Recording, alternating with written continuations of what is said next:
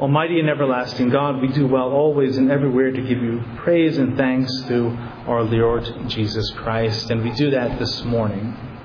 We thank you for the power of your word, and we ask that you would grant us grace to understand your word. I ask for the grace and unction of your Spirit to explain and preach your word in its purity, in a way that is pleasing to you. And I ask, Heavenly Father, that you would teach us as you have been teaching your people through all of history. O oh Lord, change us through the power of your voice, your word. In Jesus' name, Amen. The last verse in 1 John. Little children, keep yourselves from idols. Amen. In a very real way, that verse sums up the Christian life. In a very real way, that verse sums up what the Christian ministry is. If you read the prophets of the Old Testament, the preachers of the Old Testament, who were different than myself, let me just make that clear. The vast majority of their ministry is not telling the future, prophesying about what is going to happen three or four hundred years in the future. The vast majority of the prophet's message is little children, keep yourselves from idols. Stop serving the Baals. Stop, stop serving Ashtaroth. Stop, stop serving this, this God or that God and turn back to Yahweh. That's the vast majority of it. And when you read the New Testament and you see the great um, sermons preached by the apostles in the book of Acts, is basically what they're saying. Turn to God so that times of refreshing can be had. Jesus himself, his message is repetitive. Repent and believe the gospel. Repent and believe the gospel. John here as a pastor has told us many things in these five chapters, and he sums it up by once again calling us little children.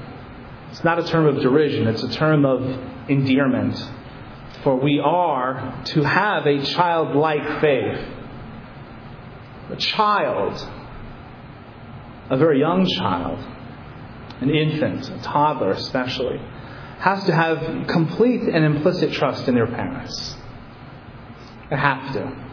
Because they are completely dependent upon their parents for everything. You cannot tell a two month old, well, if you're hungry, go in the fridge and find yourself some peanut butter and jelly. You can say that to a 15 year old. They have a little bit more experience with bread, with peanut butter, with jelly, and with butter knives. You can't do that to a little child. We have to realize that as little children, we are dependent upon God. But we are not to be childish. The scriptures urge us on to maturity. The writer of the book of Hebrews upbraids his listeners, his first audience, who at that time had only been Christians for about 30 years. He tells them in Hebrews chapter 6 that by that time they should have been teachers, but they were still what he called milk drinkers. They, he could not, he said, I cannot feed you meat. I cannot. For all you can do is sip milk. And they had only been Christians for about 30 years.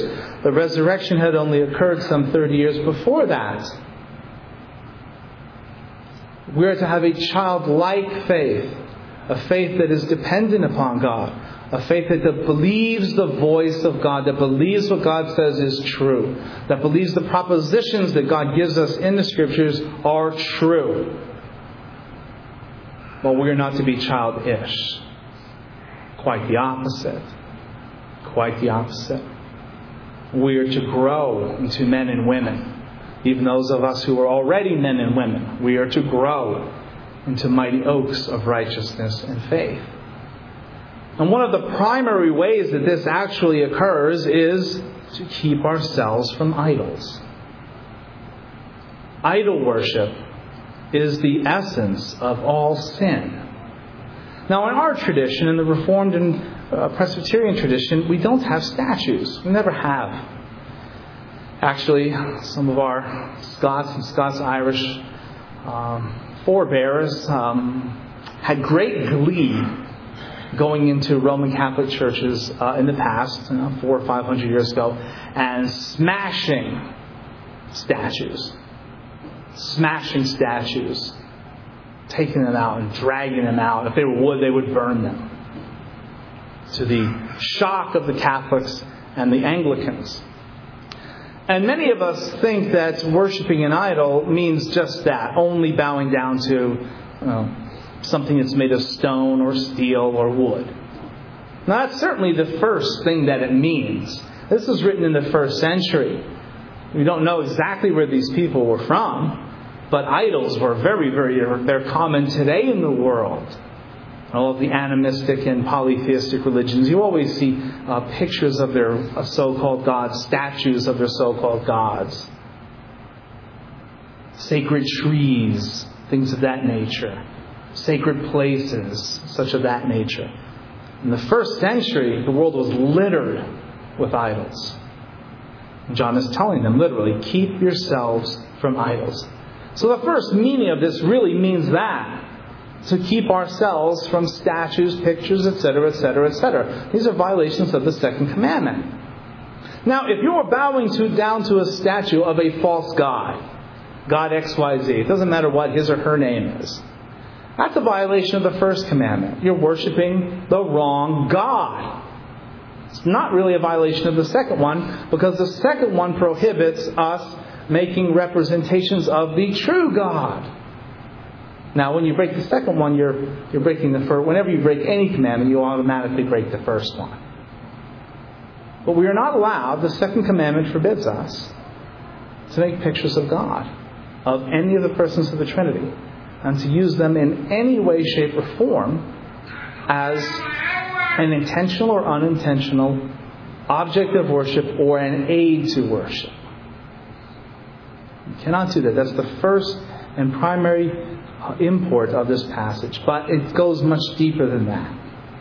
We can rid ourselves of statues, pictures, and all of that and still be idol worshippers. Because we can turn anything in our lives into an idol. An idol is very simply anything that takes the place of the living God. Now think about your life. Think about human life in general. You can turn anything almost instantly into an idol. It doesn't even have to be something physical. The approval of another person. We can turn our children into idols. Children can turn their parents into idols. Husbands and wives can turn each other into idols. A husband and wife together can turn their marriage into an idol. Now, all of those human relationships that I just spoke of are to be cherished, are to be nurtured, are to be strengthened. But if we put them in the place of God, then they might, we might as well make a statue of them. By the way, just as a side note, um, presidential portraits and things of that nature, if you have pictures of yourself up in your house, that's, that's not a problem. You're allowed to have photos and, and like that of your forebears. If you have somebody famous in your family tree and you get a painting made of them, it's not a problem unless it brings about an exorbitant amount of pride in your heart. Then, then you're transgressing a number of commandments. But what are the idols in your life? I know that you have them because you're sinners. And sin is idol worship. At any moment that any of us sin, what we're actually doing is we are worshiping ourselves we are saying, even for a brief moment, I will be God of my life. I am in charge. That is the essence of all sin. The desire to be on God's throne. Even if it's just for a moment, even if we're not really thinking that at the time, none of us would actually say, Well, I'm going to pretend to be God right now going to play make believe. Children play make believe. They pretend that they're this superhero or that superhero or, or this famous person. It's completely different than pretending to be God. And when you sinned last night, this morning, when you sin this afternoon, when I do the same thing, we are playing make believe. You're saying, I will be God. I am in charge of my life. This is my free time. Think of the way we speak of things. This is my time. This is my, my, my, my. Now, yes, if you work and you own a car, it's yours. It's not psychological communism. God is into property rights. Thou shalt not steal. You work, you buy the car, it's yours. Somebody else can't take it or appropriate it or redistribute it. That's against the law of God. But to make those things idols is a horrible sin. And the real tragedy of it is that idols will not do what we want them to do. When we make something or someone into an idol, we want them to fill the wounds in our hearts. St. Augustine had a, a saying, and I always have to paraphrase it because I've never memorized it, that our, our hearts are, fit, are, we're born with a hole in our heart, and we're only satisfied when God fills it. We all come into this world as damaged goods. We're born in sin, we're conceived in sin. And then as we grow older, we accrue more and more hurts as time goes by. Events happen in our lives that scar us. People come into our lives that hurt us. And we give as good as we get. Some of us, uh, even more so, have done more. Some of us have given out more damage than we've received. Some people are just have a better aptitude at hurting other people intentionally or unintentionally. But when we make something into an idol, we are trying to satisfy our deepest longings. We want our hearts to be calmed. We want our hearts to be softened. We want our, our needs, our deepest needs, and our deepest wants, we want them to be satisfied. If you're hungry, physically hungry, you haven't eaten in a few days, and you have a choice between something that is healthy and something that is clearly not healthy. Both of them might fill you up, but it's a wiser choice to eat something that is healthy, even if it doesn't taste quite as sweet as the apple pie or whatever you choose. And you can live a long time on apple pie and milk. You won't starve to death, but you will be severely malnourished. It's a little different when we make idols into things. Because even if you should have chosen the steak and potatoes and you picked the apple pie and the chocolate milk, if you're hungry, the apple pie and the chocolate milk will actually satisfy your hunger. Believe me, it will. And you know that. If you don't like apple pie, substitute blueberry, strawberry, donuts, whatever you like. Potato chips. They will satisfy your hunger. They'll fill your belly. An idol will not do that. Not for very long. Not for very long. They are a temporary relief. They are like putting a band aid on a bleeding artery. It will not get the job done. It will never happen. You may want a particular job. You may want a particular person. You may want a particular position in an organization. And if you get those things, and they might be good and honorable things in themselves, this is what's scary about it. I'm not talking about evil things. I'm talking about things that are lawful. It is lawful for you to have a car. Not just in the state of Pennsylvania, but for, from God. You're allowed to have a means of transportation. You actually kind of need it. You can't steal cars. I'm not talking here about someone who wants a car, refuses to work for it, and steals it. They've made the car into an idol, but they've gone way off track. I'm talking about us. We want something, we need something, it's legitimate, and we use legitimate means to acquire it. But if we turn that thing that is legitimate, or even the means by which to get those things that are legitimate, if we turn them into idols, they are sinful. Many, many young men think much, much harder about their first car than they do about the type of wife they want to have when they're older. It may come as a shock to some of you gals, but it is the truth You can turn physical things into idols just like that. I was never a young lady, so I don't know exactly what young ladies worship as idols. Clothes, I don't know. Men worship clothes, worship almost anything. Think of something in your life that you take an inordinate pride in. I shared some time back with the Sunday evening crowd that I used to have this pen. A pen. It was nicer looking than this pen. But you know what? They did the same thing. They had ink in them, and they, I was able to use them as a implement of writing. And my writing is no great chase. You really can't read my handwriting very well. Some of you are laughing. If I send you a note, you might think this is Egyptian hieroglyphics.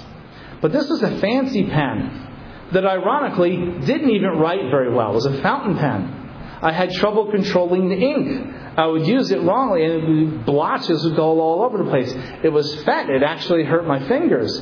But I loved the way that thing looked. And I loved taking it slowly out of my suit jacket and opening it up and putting the what do you call the top of a pen? The top of a pen onto the back and signing papers with it. I was young and very foolish. It was a pen. It was a pen. It's not that big of a deal. A 30 cent Bic pen actually did the job better, but I turned that little thing into an idol. We do those things all the time. Here's how you can tell.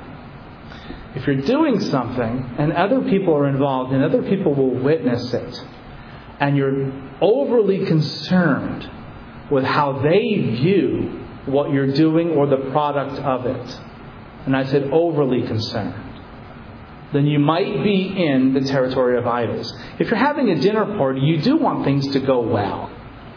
I've never made a souffle, but I've been told that they are very difficult to actually make. That they they don't rise, they don't fluff up, whatever it's called, they're hard to make. You do want things to go well. There's nothing wrong with that if you have people over to your home. You want to be a good host, hostess.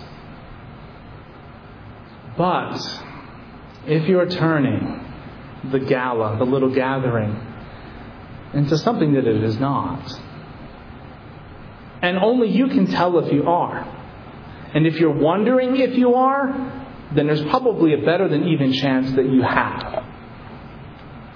I mean, if the souffle doesn't rise, doesn't fluff up, it's not exactly a disaster of epic proportions. What will my guests think of me?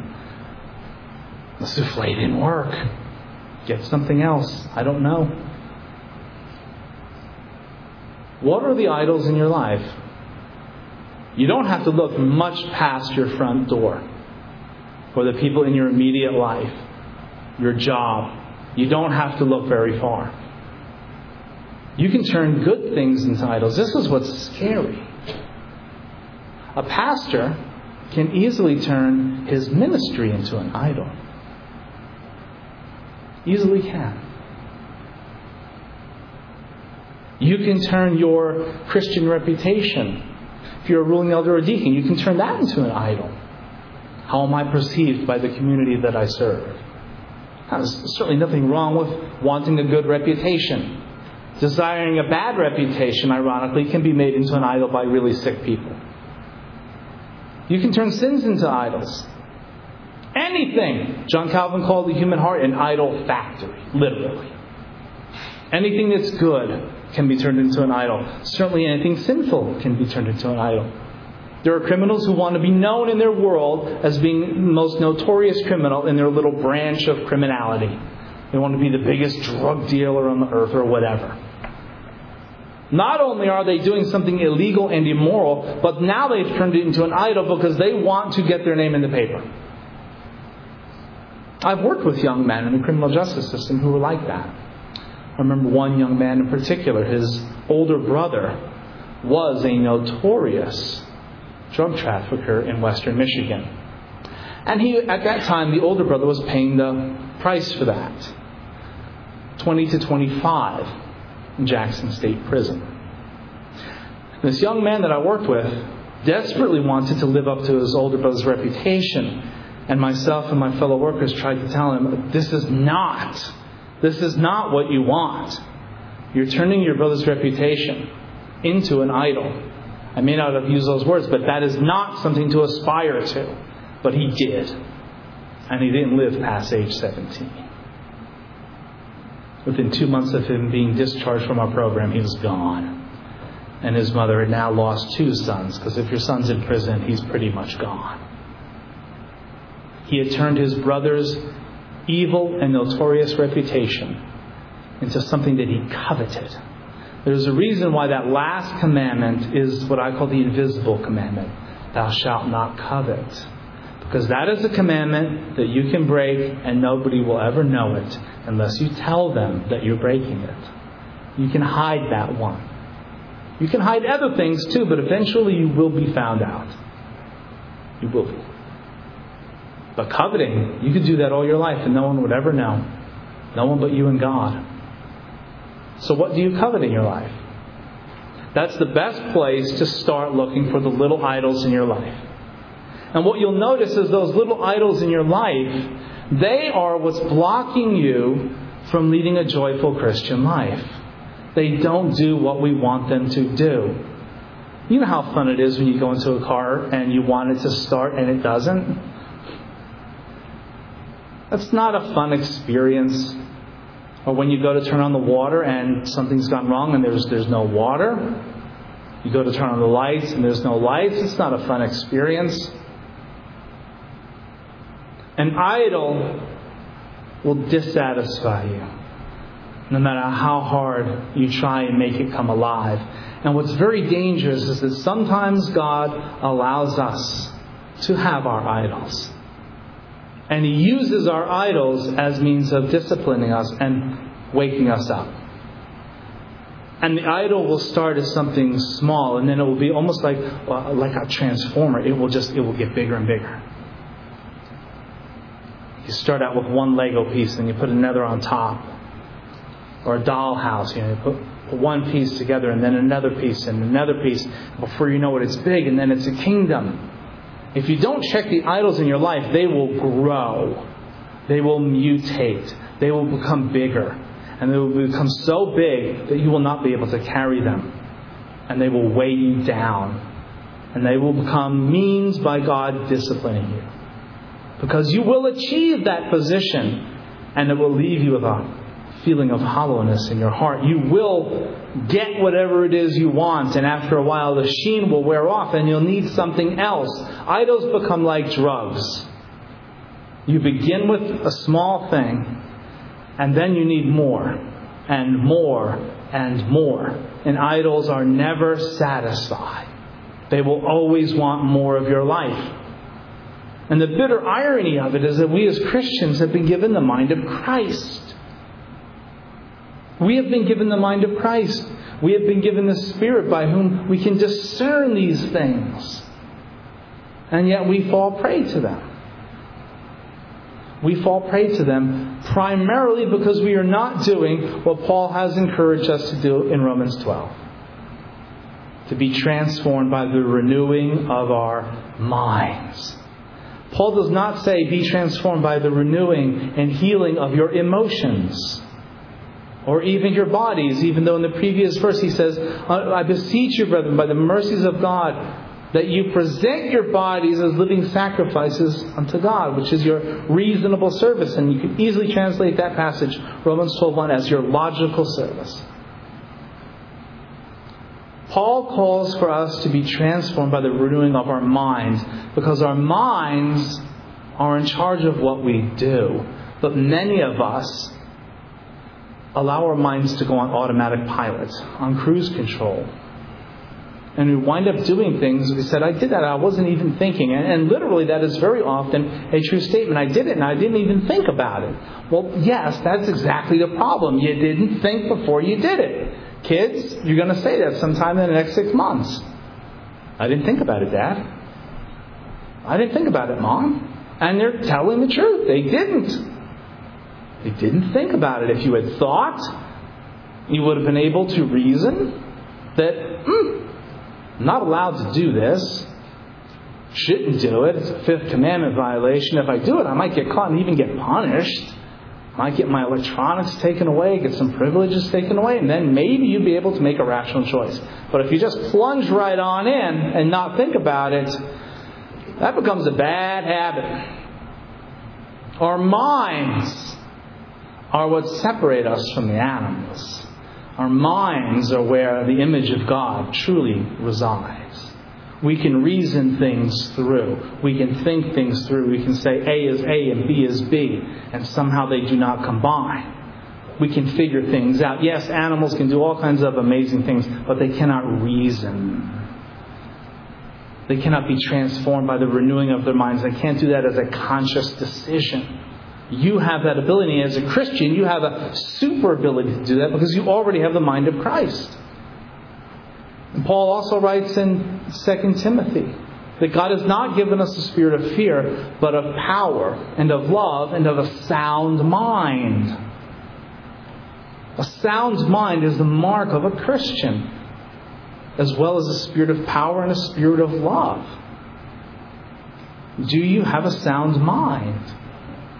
The idols in your life will show you how sound you are thinking. Because when we think about it, if we just take a step back and we realize, what big deal, it's a promotion. Promotion might be important. You might get more money, which is important. You want to put better bread on the table for your family. You want to pay off some bills? It's not a problem. But if you turn it into an idol, you're really not thinking it through. You're not thinking, well, what, what is it actually going to do for me?